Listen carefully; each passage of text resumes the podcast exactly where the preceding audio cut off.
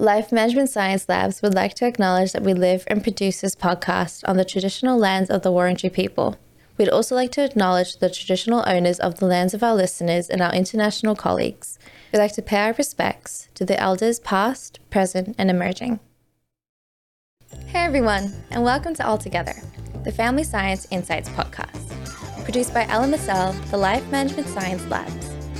We are champions of life management science providing structured insights informed by science and inspired by practice on key aspects of conscious living.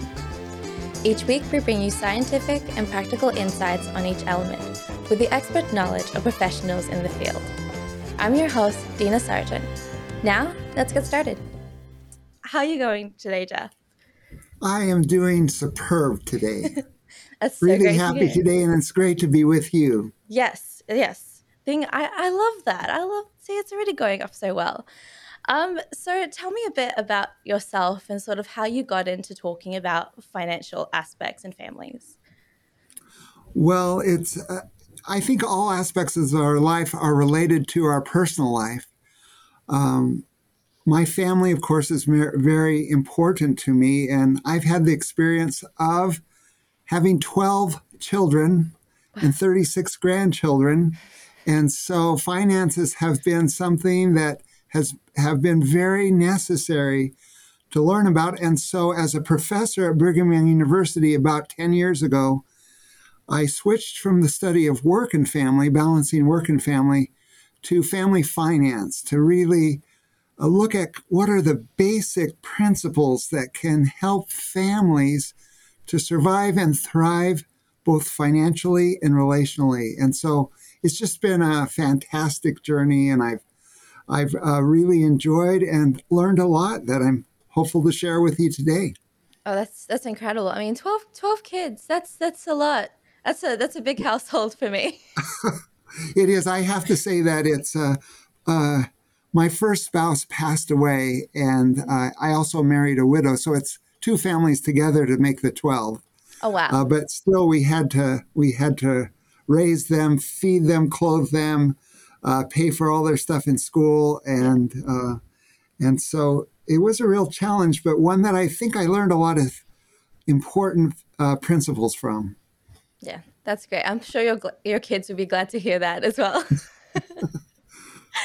um, so sort of to start off, we love to start off with a get to know the guest kind of aspect.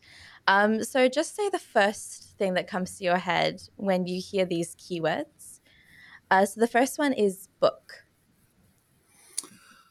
Um, well, I'm getting older, so the first thing that comes to my head is the last book that I read, mm-hmm. which is The Ruthless Elimination of Hurry. Oh wow. What's is that a doc is it a series book or is it fiction or no, no, it's not fiction. It is a kind of a self help book. Mm-hmm. And uh, I loved it because it teaches us that we make a lot of mistakes when we're in a hurry, mm-hmm. especially financial mistakes. And we need to learn not to make those impulse purchases. And we need to be patient and we need to talk over our purchases with our loved ones before we waste a lot of money. Mm. Yeah, I can't relate to that because I'm single as a Pringle right now. So my finances, I can spend money on whatever I want right now. So, well, even you should be patient. Yes, in your finances. yes, that definitely sounds like it. Um, how about movie? Oh, movie is Top Gun. I love the sequel uh, of Top Gun that that came out. It's just so exciting. Yeah, um, love it. it. Gets the the blood go, uh, blood going. And I liked him because he's kind of older, and I'm getting older, and he has success, and so I like to think I can have success too. Yes, I mean you're already you're already there in a in a lot of ways, so that's great.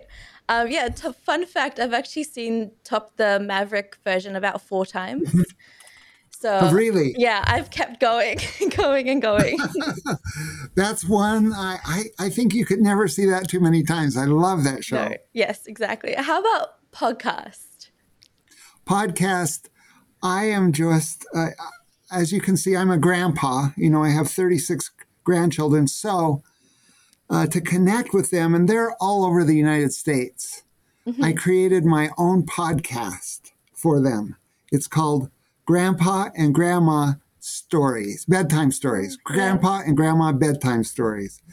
And so I just love, uh, hopefully, I'm teaching them important life lessons, just like you're trying to do on this podcast, but in a mini version with my grandkids. And so that's what comes to my mind because I'm recording those podcasts uh, every week.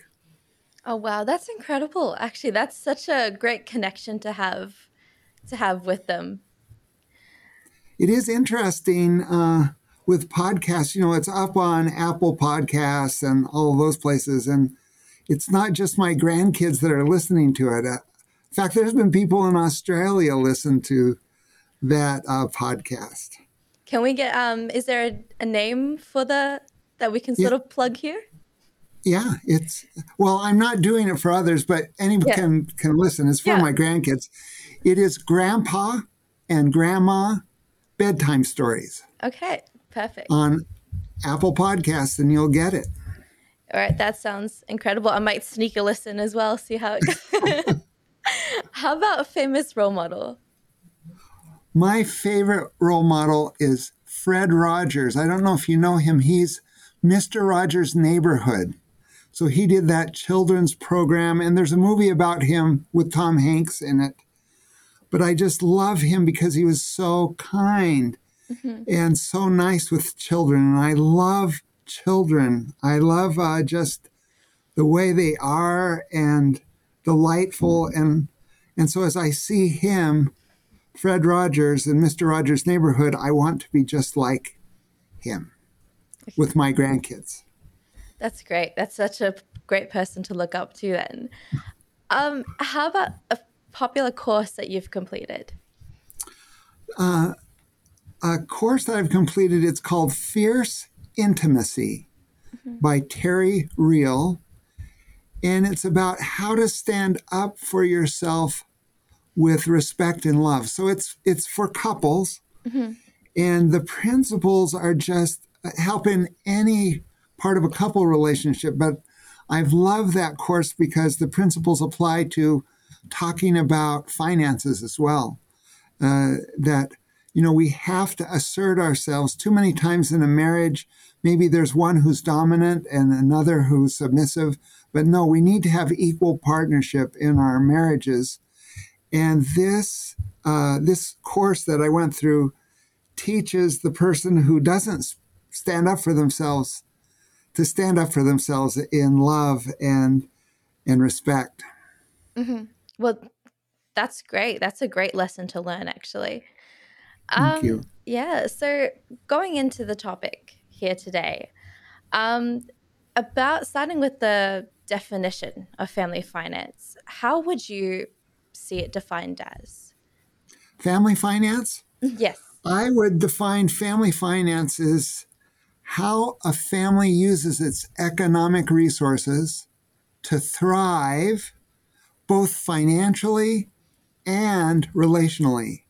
So it's it's not just uh, personal finance. It's not just how do you do a budget, how can you invest, how can you make the most money, but it's how can you do those things in a way such that uh, you're your family thrives so that your relationships are are enhanced rather than destroyed you know uh, in in marriage at least in the US the second leading cause of divorce is difficulty with finances it's the in, the arguments and the conflict and the stress that's caused by finances. And so that's actually why I study family finance rather than personal finance.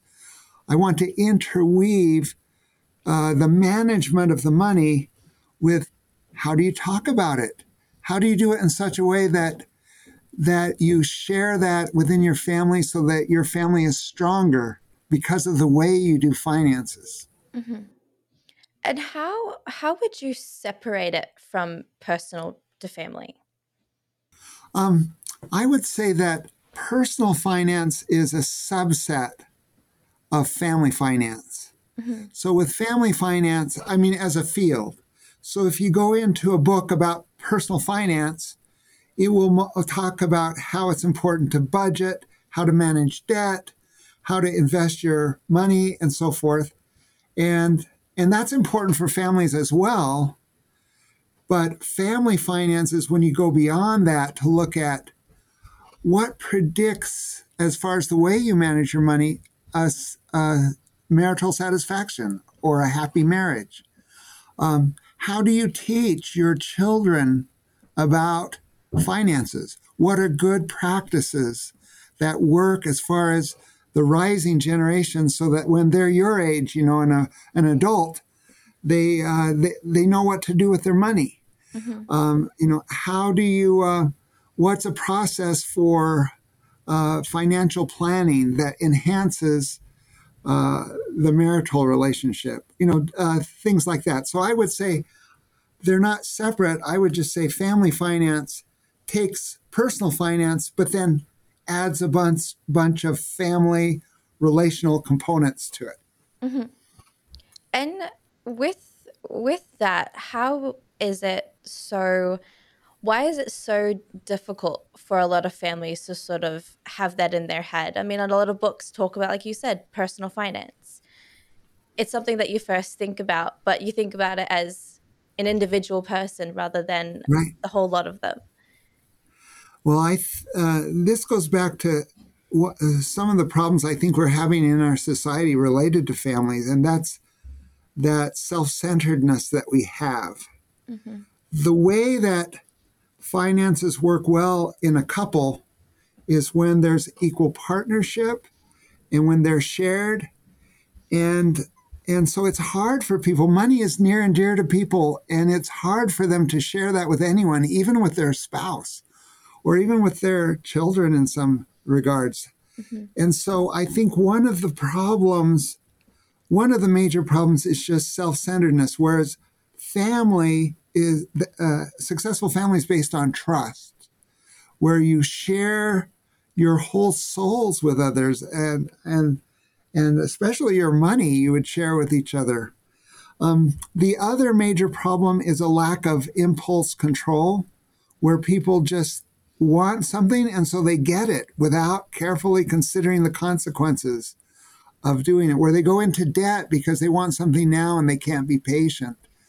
Um, I tell my students, I, I teach at Brigham Young University, and I teach about 1,500 students a year about uh, family finance.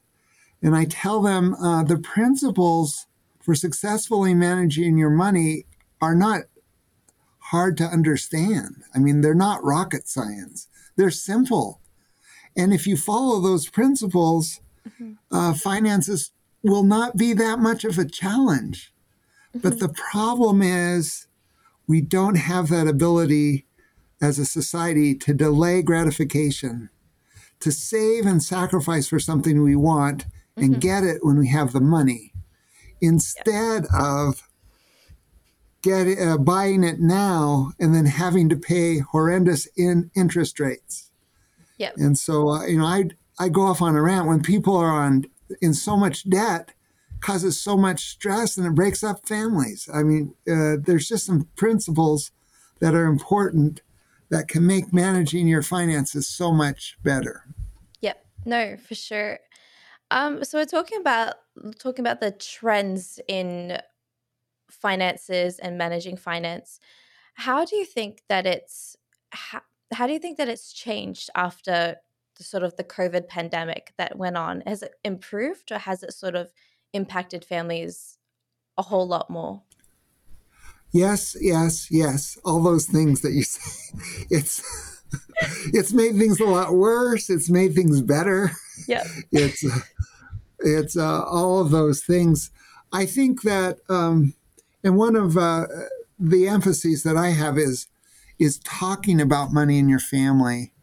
And the pandemic, because it required really families to be locked up in their houses together, if you took the opportunity, you were talking a lot more to your family members, mm-hmm. which could be really good. Unless every time you talk to your family members, you have an argument. And so then that could be really bad. Mm-hmm. Um, I know in the, uh, I'm not sure exactly how things worked out in in uh, Australia, but the government of the United States infused like six trillion dollars into the economy, including giving thousands and thousands of dollars unearned to many, many people. And I think one of the problems with the pandemic is that young people who really didn't have that many economic needs were fed lots of money and they could just get things without having to work for them that mm-hmm. much. Mm-hmm. Yep. And and so I think that's uh, that's a problem. And of course, uh, all the inflation that's happening uh, is a difficulty as well. So, and I think the the pandemic definitely uh, was a major factor in the situation that we have right now of lots of inflation. So that makes mm-hmm. things more difficult as well. Yeah. So we're going into like, I know talking about keep going with the whole trend of it all. Uh, we used to have like mainly one income households where the one parent would go to work, another parent would stay home now that sort of changed a little bit where it's like two incomes can work and two incomes can both be put into the household. How has that impacted families? Because I know when it comes to talking about, I mean, personally, when I've sort of seen is that a lot of men don't usually talk about finances with the rest of their family. It's sort of something that they have on their own, a sort of a situation that they go through on their own. Has that changed now? Or is it still sort of something that is a struggle? Oh, like all of these things, we're in the midst of a lot of changes, and mm-hmm. and it's changed a lot for a lot of people. Um, the research that we have done related to family finance shows clearly that the principle of equal partnership, where in a, in a family, both spouses have equal access to the money, is very important. And so, even in a single earner home, the key is that there isn't the man controlling the finances. The key is that there's equal partnership with both spouses as far as as how the money is spent, how it is allocated, and so forth.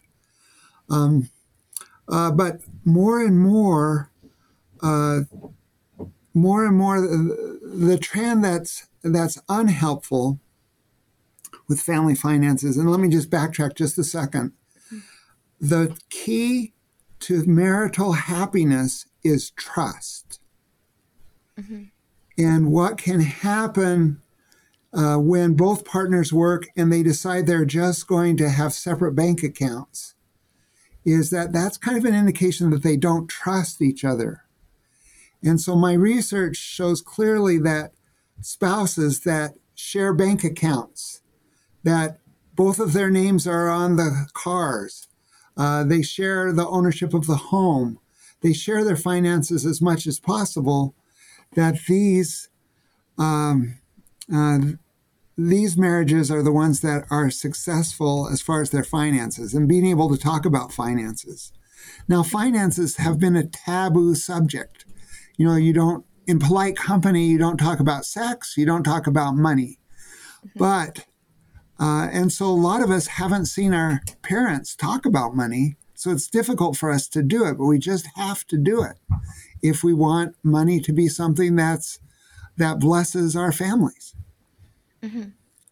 So, how important is it to have the conversations about money in the family? It is, how can I say, on a scale of one to 10, it's a 100. Mm-hmm. It is exceptionally important to have those uh, things about money. Okay, so talking a bit more about the importance of family in um, the conversation about money. Um, you're saying that it's really, really important to have, it's detrimental to basically how a family would function. Who should be a part of those conversations? Um, well, first of all, the the uh, the marital system should be 1st mm-hmm. You know, so uh, I'll just talk about a husband and wife. Uh, a husband and wife should talk about finances. Uh, I have um, I have a, a principle that when you use your financial resources for those things that you truly value, you will claim joy. And so, a husband and wife who will talk about their dreams, dreams that can be facilitated by money, and then decide together that they're going to work for that dream, and then save and sacrifice and not go into debt uh, to achieve that dream, that uh, that really brings the husband and wife together. Let's see. I remember being in Australia. A lot of people would go to Bali, right, for uh, trips or something. Yep. yep. You know, to, to let's say the husband and wife, we want to go to Bali, and so for two years, put away so much money per month, and you pay for that trip, and you go on that trip together because you talked about it, because you shared that, and because you worked together for it, it strengthens your very relationship. And that would not happen if you didn't have your finances in common and you didn't talk about it. Mm-hmm. And um, and then it's very important when you have children to talk together about how you're going to uh, uh, work with your children. I think uh, that from a very early age, uh, uh, you should give your children the chance to have money and make decisions with that money. Um, I tell people that uh, uh if you give a young child uh, f- finances that they can spend however they want, they'll make $5 mistakes, but they mm-hmm. will learn from those mistakes. Yep. But if you wait, uh, if you wait until they're older, they're 12 or something, they'll make $50 mistakes. And if you wait until they're teenagers, they'll make $500 mistakes. But if you take care of them financially and never give them a chance to make mistakes, then when they're your age, they'll be making 5,000 or $50,000 mistakes. Yep. And so, uh, so I think it's very important to uh, involve the children. Yeah, um, exactly. Um, uh, I would uh, on on my bedtime stories, I recorded a bedtime story about how my dad taught me uh, to work when I was five years old. Mm-hmm. You know, uh, I wanted some baseball cards, and uh, and he said, "That's great, Jeff. These baseball cards cost ten cents. Do you have ten cents?" And I said, "No. You just buy them for me." And he said, "No, I won't. But I will give you an opportunity to work for those baseball cards, and I'll give you a job." So he gave me a little job of taking out the trash and of making my bed, and he'd pay me a penny every day I did those. And well, I still remember 65 years later, I still remember going to that store with the money that I earned from making my bed and taking out the trash and buying those baseball cards. And I hmm. think we need to do things like that with our, our children to teach them financial principles. Yeah, for sure. So, talking about the whole financial situation, if they're old enough, what ages would you prefer talking to your kids about the family financial situation? Oh, good. Okay, um, talking about the family financial situation overall, it's important, there is a little bit of a boundary. It's important for our children to feel safe. Mm-hmm. So um, I wouldn't share with a preschooler that we're about to go bankrupt or something like that. Yep. But I, I, I think in an age appropriate way, it's good to involve the children in in finances. I had an experience with my own family where we lost the source of income. We lost the source of uh, $750 a month that we had that we weren't going to have anymore. And so we just, it wasn't a life and death situation, but we just sat down all together and we made a list of things that we didn't absolutely have to have and how much we could save each money from those. And then everyone got to vote on the things that we wanted to cut out. Mm-hmm. And um, I voted to cut out the cell phones, but no one else did. Yeah. And I wanted to, this was before, this is when you actually had newspapers. And I mm-hmm. voted to keep the newspaper, and everybody else voted to cancel the newspaper. and, uh, and, but it, uh, we all, everybody got a say, and it, mm-hmm. it made us all feel good. And, and we came up with how we were going to cut out $750 a month out of our budget. And it was like we all did it together and it brought us together. It was a hard thing to do, but it strengthened our relationships.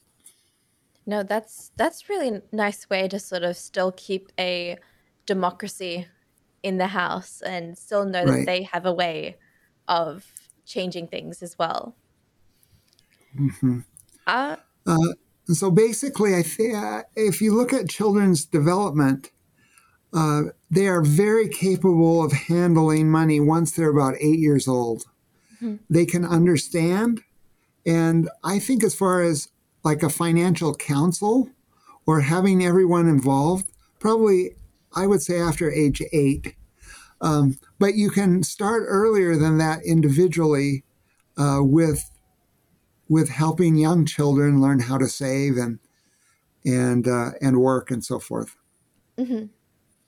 No, I think it's really important. I know that a lot of people get lost in a lot of kids especially get lost in okay we have this money i get my allowance each month and they sort of know that they can rely on that but i think it's really important as well for them to know the reality of this is something that the family is cutting out in order to give you. So just know that it's not going to keep being something. You're going to also have to learn to work for it yourself. And no, I think that's I think that's a really great great way. It's the way that I was taught as well growing up. Just you have to mm-hmm. earn everything that you get, and um, everything around the house. I think I was, I mean, similar to what your dad did, but you have to do the chores and you get paid by the chores and that kind of system and it works it works still to now so it's a really good life skill also instilled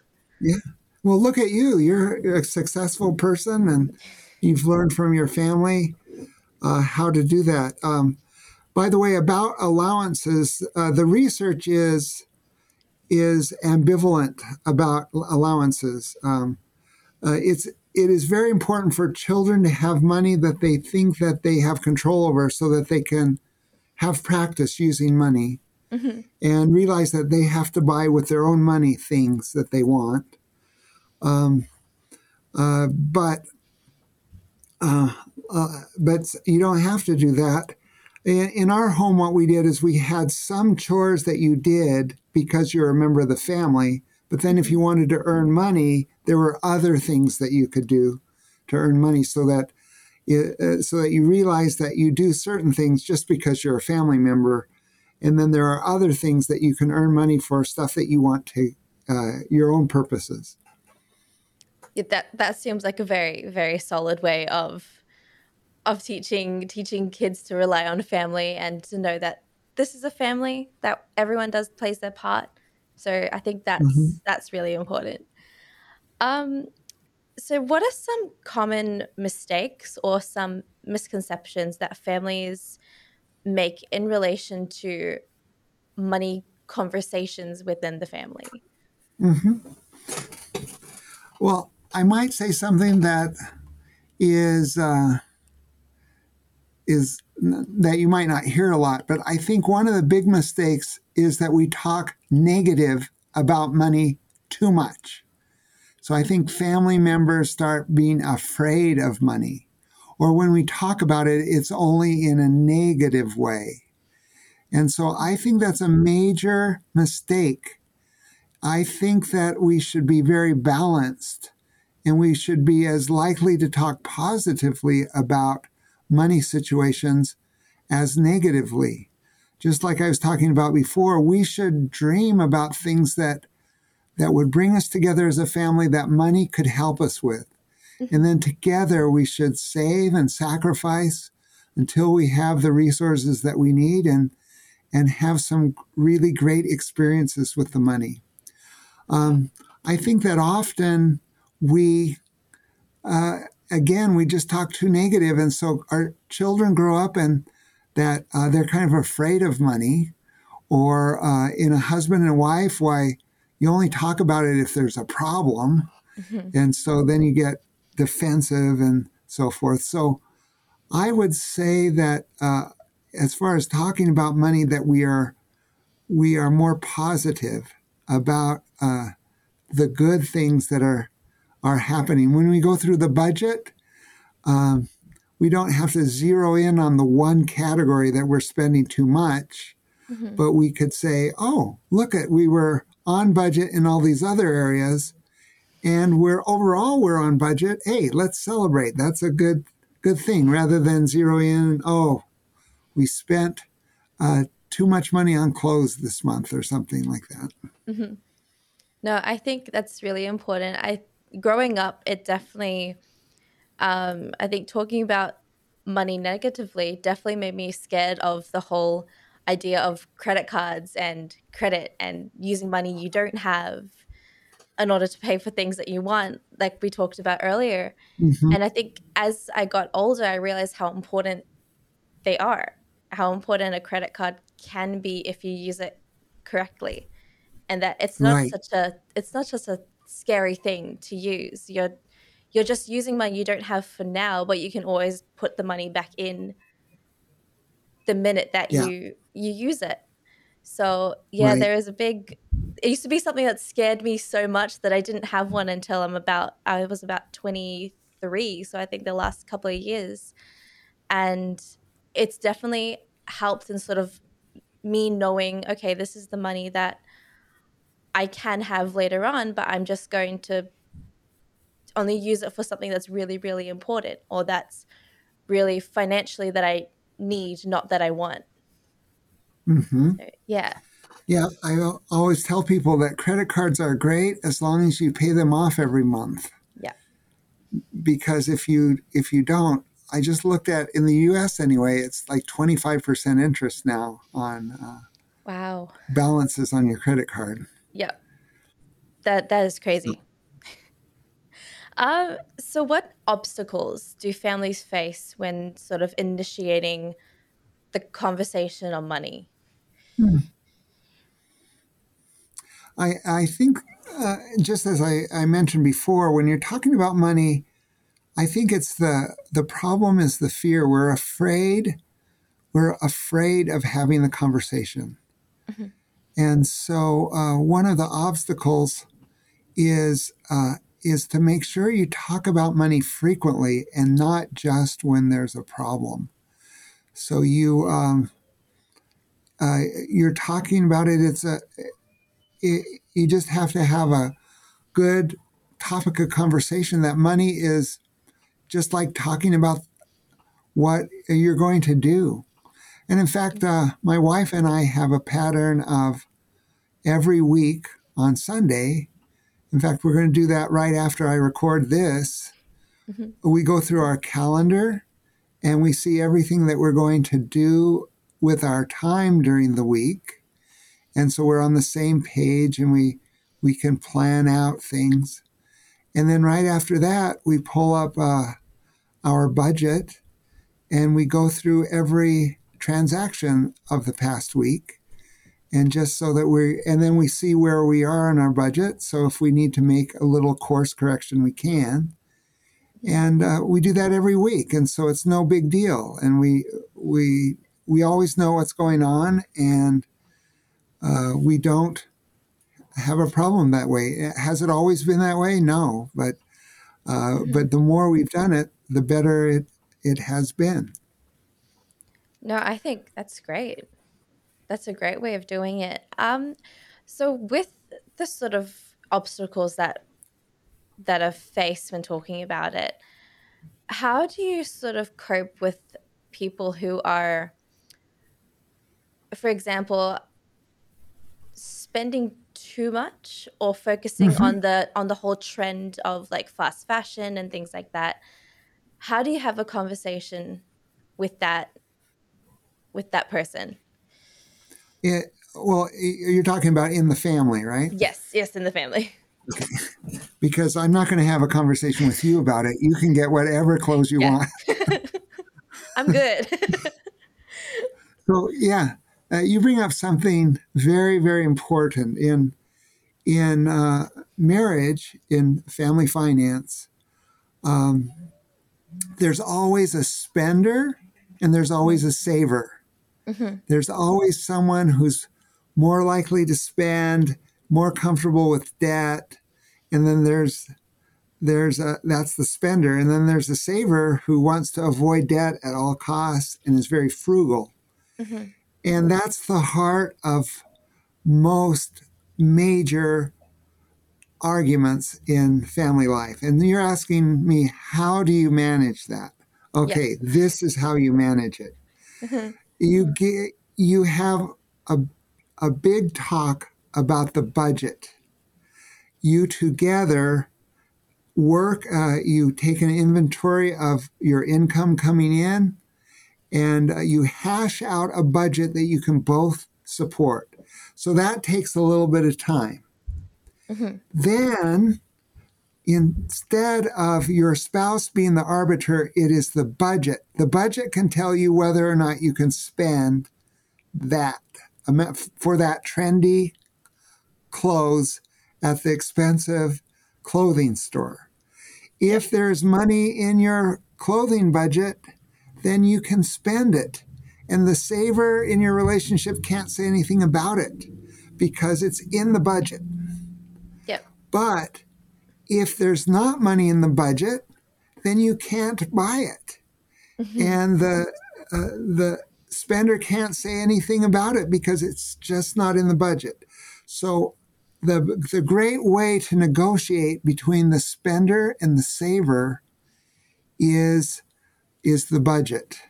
And it's to have a budget, is mm-hmm. to keep track of the budget, and then to live within the budget.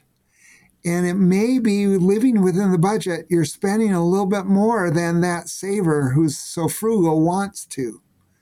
But but they agree to the budget, so it's okay. Likewise, maybe you're not spending as much as that spender would like to, but that spender can't say anything about it because it's in the budget. So I say the budget, having the plan for your spending and then agreeing to that plan and then living with it is the is the way you handle that.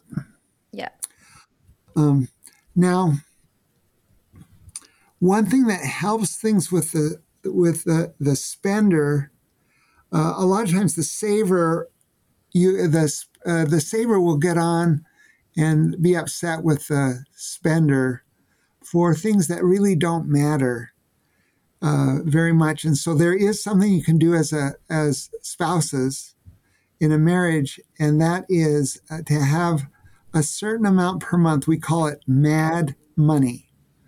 A mm-hmm. certain amount per month that each spouse gets, uh, maybe in cash or in a separate bank account or something, that they can spend on whatever they want and they don't have to, you know, have a little bit of money, though the principle is to share everything, but have a little bit of money that you just spend that's off budget, that you don't have to account for.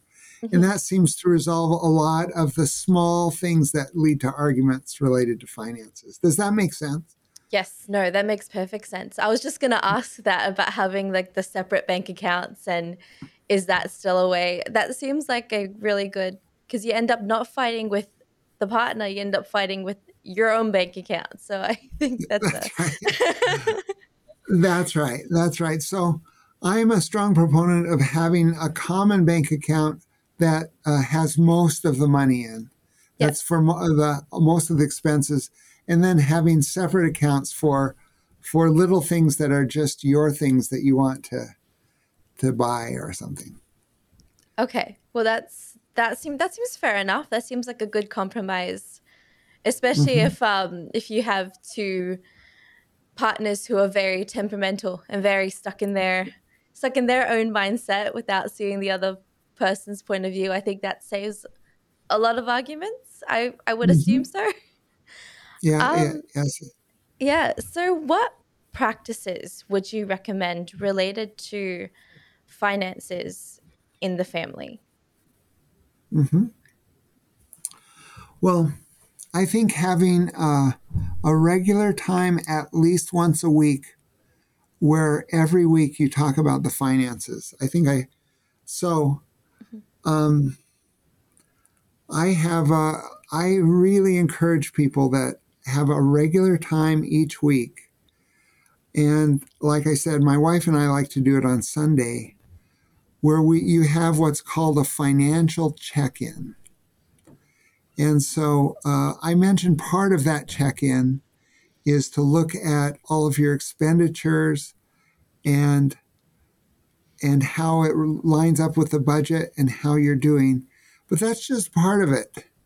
Uh, the other thing would be to talk. It would be just to talk with each other about what you need or want uh, that you don't have, and talk about about things and to dream together and to uh, to ask yourself uh, uh, what's really valuable what could we do to strengthen our family? What's something we're not doing that we could do to strengthen our family? Um, i'll just tell you a little story with with our blended family. Um, uh, my my first wife and i had eight children and uh, tammy my wife now and her husband before he passed away had four. And it was very difficult as we brought those families together to be uh, one. You know, it was lots of problems as we tried to blend those families. I mean, it's natural. It wasn't because anyone was a problem. It was just, mm-hmm. it's hard to blend a family. And we decided that uh, we needed to go away somewhere and have a really great experience together that everyone would enjoy. And so, uh, even though it was very, very expensive, uh, we decided to go to uh, Disneyland, mm-hmm. and uh, and that was an expensive proposition for so many people. And so we saved and saved and saved, but we, we decided to both do it, set aside so much per month until we could go and do it. And it was a fantastic experience. It was the first time that we really felt like a family you know, it's hard to be upset at Disneyland, you know. So uh, uh, we were able to do it, and and so I'm saying in that financial check-in, it's uh, a good idea not just to do the budget, but also to talk about things, talk about your needs and wants, and uh, how they're not met. Uh, and so that's that's what I would say. Uh, have a financial check-in at least once a week. Once a week is probably a good amount. Mm-hmm. No, that's that sounds really. That's I think that's really important. It's something that a lot of people overlook to make time for. So mm-hmm. it definitely sounds like something that is really lacking with a lot of families. I think so too. I yeah. think so too. I think a lot of families they're just not on the same page, and uh, and again, uh, lots of families struggle, but really the bottom line principle for economic uh, for the family uh, will have two things. One is that you uh, live within your means. You know that you you don't spend more than you bring in, mm-hmm. so that that eliminates a lot of financial stress. Uh, and, and financial stress can be just toxic. The other principle is equal partnership in a marriage financially that both spouses have equal access to the resources of the whole family.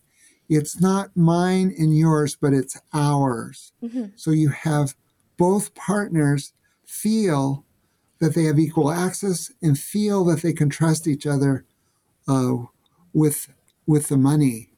And really there's a wide range of incomes where you can be happy if you will just follow that uh, that principle. Mm-hmm. Um, a lot of people think you have to have a lot of money to be financially stable, but you don't need a lot of money. You need some. Yeah. In fact, the research in the United States shows, you know, the research was called "Can Money Buy Happiness?" And what uh, what they found out for families is that the more money you had, the happier you were until you got to about twice the poverty level. So, until you got in the United States about $60,000 a year, mm-hmm. the more money you had, the happier you were. But once you got to $60,000 a year, it didn't matter whether you're making 60,000 or 200,000 or a million dollars a year, happiness was the same. Yep. And so with as long as you're financially responsible, you're a wise financial steward, that um, uh, you can live within your means at uh, at a level that most people with uh, most people can have that access access to that amount of income. Yeah. No, I think it's it's really I mean like I said it's very something that is not talked about enough, especially when it comes to the whole family aspect. I mean, when you have mm-hmm. kids mm-hmm. and those kind of you we kids use parents a lot as role models and especially if you don't yes. have those conversations, the kids don't know that you're not earning as much as you're spending. And I think right. growing up that was a big thing for me as well. Like I I wasn't taught a lot of the concepts of money because it wasn't something that was talked about when I was a kid up until I think around the last few years during lockdown when I was living constantly around them at home, it was something yeah. that I definitely saw that we're not it's they're not like rich rich. They're not spending right. they're spending so much more than they're earning and that was something that I didn't realize was the case up until recently. So it's been um I think the whole reality of it is really spun off into a fantasy when you realize that like we talked about like the credit card everything that you can spend on it that's what you'll spend on it. And you'll pay it back whenever you want. But it's not the case with a lot of families. And that's it's not the reality that kids realize later on. So yeah, yeah. very wise. You're a wise woman. Trying to be. Trying i have to be the adult in the family it sounds like now um, there you go. so going into some audience questions that we've collected for this podcast um how to encourage your spouse to talk about financial planning for your family I, th- I say the bottom line is to be regular have a regular time that you set it up. So we're going to talk about finances every Sunday at two o'clock. Mm-hmm. And, and so it's just a regular time. It doesn't have to be awkward to say, oh, we need to talk about this. It's just something that you do every week. So having a regular time, and then, uh, as in everything in relationships, that you keep it positive. Uh, and and I'm not sure if you'll talk probably in some of your other podcasts, but basically, the research shows that if you have five positives, five positive interactions in your communication, then you can easily have a negative one and you both work together to fix that negative. But if all you talk about is the negative, then uh, you get defensive and you have lots of arguments. And so I would say the way to ha- talk about your spouse is that you're going to set a time every week. We're going to, every week for at least 10 or 15 minutes, we're going to talk about finances mm-hmm. uh, at this day and time. And then when you talk about finances, don't just zero in on the negative, but also focus on the positive, uh, and and surround that negative with the positive, and then you can work together uh, better on those things you do need to work on. Mm-hmm. It sounds like such a hard habit to sort of keep going. And like I think we get stuck in the whole laziness of like you for example, you say you do it on a Sunday evening, having that um, mindset to be like, okay, this is what I'm gonna do and not get sidetracked, I think is is mm-hmm. a big thing, especially in this day and age when everyone's rushing to go everywhere. Right, and that's why my favorite book was uh, the relentless elimination of hurry. Yes. Definitely sounds like it's teaching it's teaching a lot. yeah, but if you can uh, connect it with something that's regular, mm-hmm.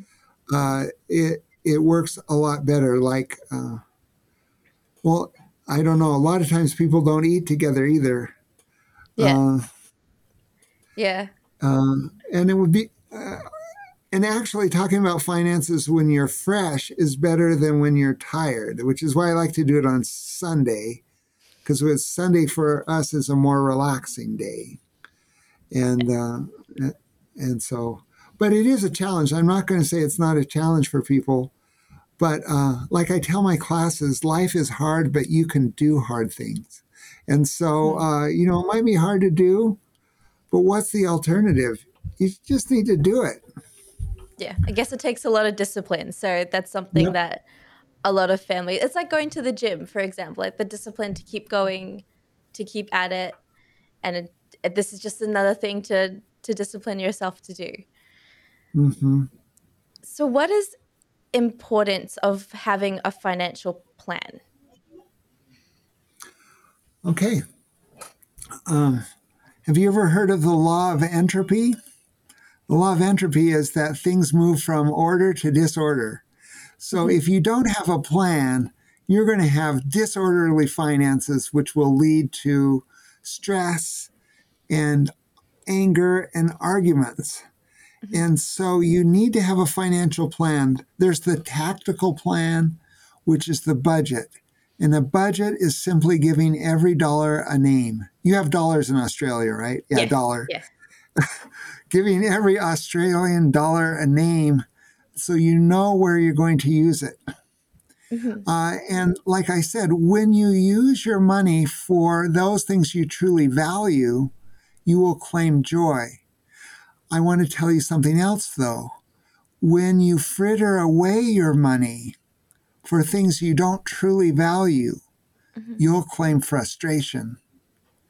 And if you fritter away your money that you don't have, go needlessly into debt for th- things that you don't really need, mm-hmm. you're just dumb. You're going to have a hard, it's going to be a hard thing. Yeah. So, uh, uh, the tactical financial plan allows you to allocate money to things that you truly value so that you'll claim joy instead of frustration. Uh, your long term financial plan builds up a reserve.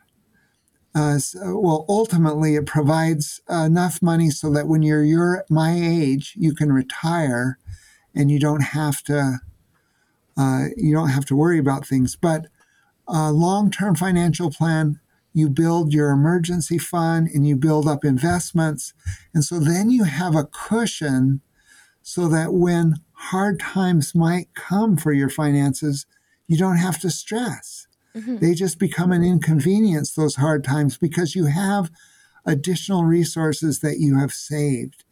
And so, um, uh, so those two plans, the long-term financial plan uh, eliminates per- potential stress when they're laying off people at your work. You know that even if you get laid off, you have these reserves, so you don't have to worry about it. Mm-hmm. And then your tactical plan enables you to allocate your money for the things that you truly value so that you can claim joy instead of frustration with your finances. Okay. Um so how uh, how do I say this? How do you sort of have children paying rent? Is it something that you would recommend at a certain age, or is it something that is not necessarily needed? Okay, that is a a question that I am thoroughly familiar with uh, because I have 12 children that are all adults. Okay. Yep. So, a question you have to ask yourself to answer this question is do you want to raise your children to be adults or do you want to keep them children? Mm-hmm. And what does an adult do? An adult pays their own way. They don't have their parents doing things. Now, it doesn't mean that you have to full, uh, charge your children full, if they come back to live when they're older, full market value of your wherever they're living. Yep. But um, but they need to realize that their place is to be independent out of your house as full-fledged adults. And a way to do that is to charge them rent. Uh, in our uh, in our family, uh, and this is just what we do. I don't say that this is good for everyone, but we had 12 children. We can't have 12 children living with us all of the time. Mm-hmm. So um, we told our children that when they finished what's high school in the United States, we would pay for one year of their of of an apartment outside of the home and then they were to be responsible for themselves the rest of their lives. So they had to figure out, they left the home. We gave them some resources to enable them to live away from us. And then it was their responsibility. And the way it is, what we've done with them in the past is sometimes it makes sense for them to come home. And of course, they can always come home for a couple of weeks or a month or something. Mm-hmm. Uh, but if they're going to be there longer than that, uh, they need to pay uh, rent. And what we actually have done a couple of times, uh, like a couple has come and uh, needed a place to stay, so they live with us for a year. They pay us rent. And what we've done a couple of times is after they moved out, we gave them the money that they paid to us in rent to help with their down payment on buying a house. And so yeah. they uh, it was it, it wasn't like we were making money off of them, but we were teaching them the discipline that you know if you want to live somewhere, you're going to have to pay for it. And uh, a lot of times, older kids are very resourceful. They'll figure out how to do it.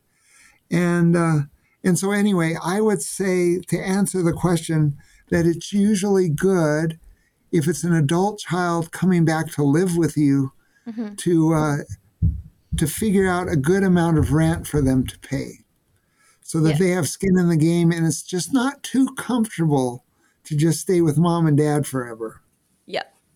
I think I think that's a really good life lesson as well. Something that I wish I got taught earlier in life, but no, I think it's really good. Um, so do women are women obligated to spend money in the family and share expenses with the husband I think this is a more cultural aspect, though. Well, I uh, number one is I think any way that um, husband and wife work it out that they're both okay with mm-hmm. is is okay with me. I'm not going to argue with a a, a, a spouse, a, a husband and wife who figure out the way that they're going to do it and they're both okay with it, it's okay. But I think that uh, the research shows that I've done anyway that it's uh, best to have shared finances where both parties contribute what they can, uh, and uh, and so what I would say is let's take an example of a traditional home where there's a stay at home mom and a working husband. Uh, in that situation, they should both have names on the bank account, and the stay at home mom should have just as much a right to spend that money that's in that shared bank account as the husband does, even though he was the one that brought the money in. Mm-hmm. Uh, if uh, let's say that there's a mismatch, they're both employed, but there's a mismatch. Uh, let's say the wife makes $100,000 and the husband makes 50,000. Then uh, they should combine that and put that money in the family checking account and maybe have an equal amount for each of them in their own separate accounts. But it shouldn't be, it's, it, the feeling shouldn't be, I earned it, so it's my money. The feeling, if you're uh, equal partnership in marriage, that I earn the money, and I'm contributing it to the family, and my spouse is also going to earn money and contribute to the family. And it doesn't matter whether I earn more or less than my spouse.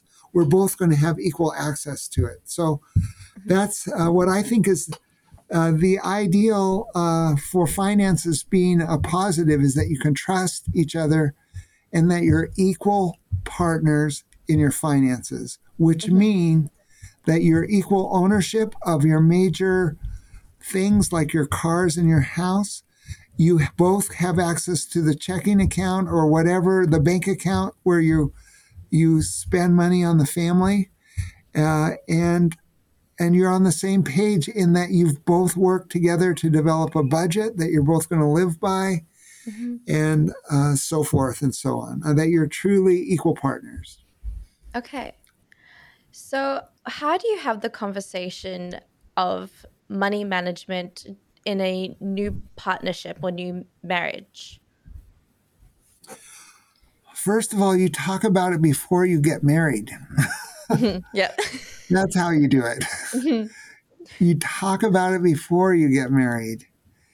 And um, I always tell people that before they get officially engaged, that they need to talk about money very frankly. That you need to disclose debts that you have to each other.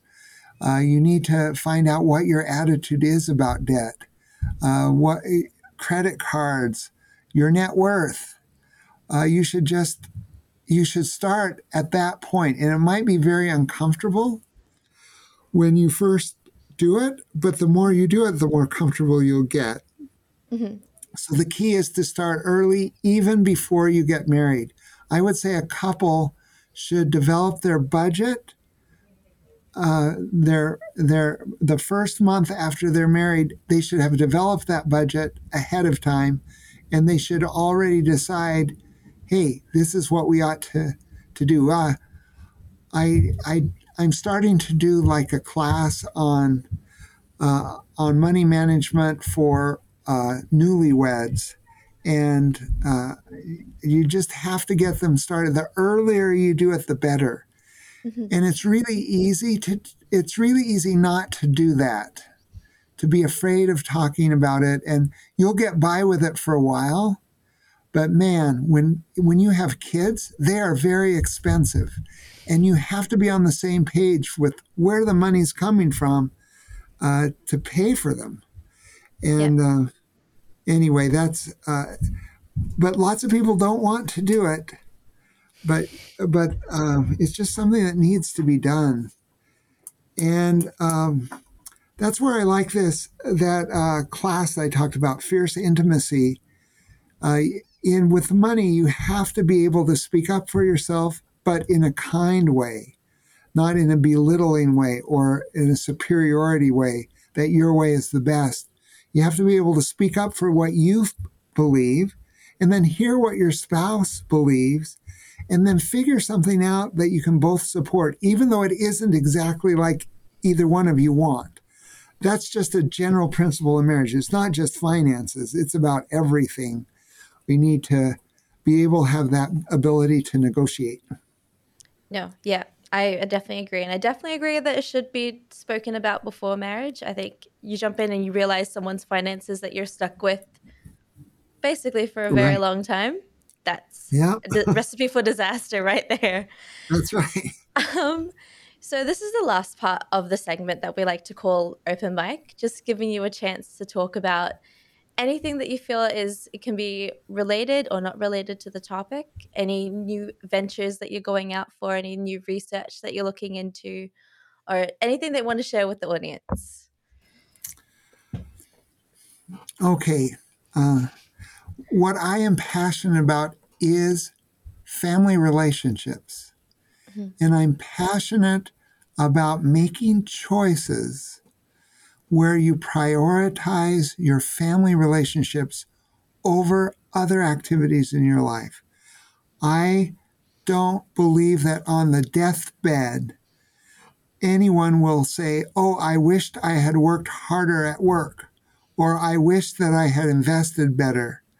They'll wonder what on their deathbed, what will make life worth living are the family relationships that have been developed over the years. And so I am passionate of figuring out the best way that we can uh, to develop those relationships. And what what is the what is the uh, finan- what is it for relationships? It's giving your resources to those relationships.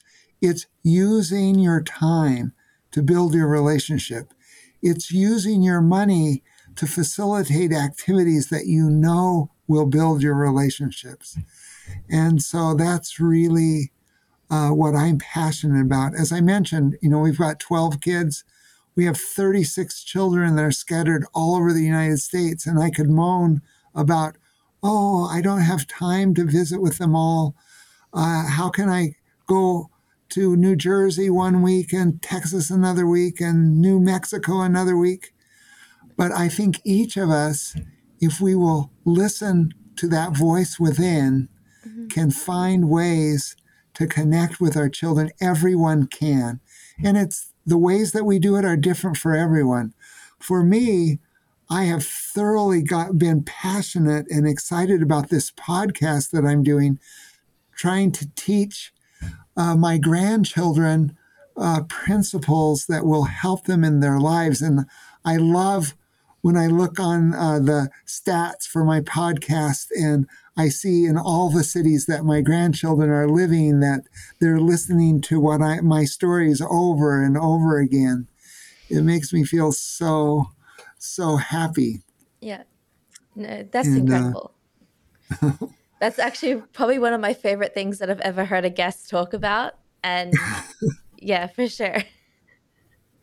So anyway, it's my wife is, and I'll just say I'm passionate about my wife. My wife Tammy Hill. Uh, I'll just do a shout out to her. Uh, she has an Instagram with thousands and thousands and thousands of followers. That's called Tammy underscore Hill underscore LMFT. And she is a, a licensed marriage and family therapist, and she's her her passion is to healthy sexuality within marriage.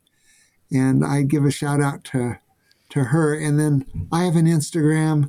I'm going to be retiring. I'm going to take this Instagram with me, and it's called Joyfully Within Your Means.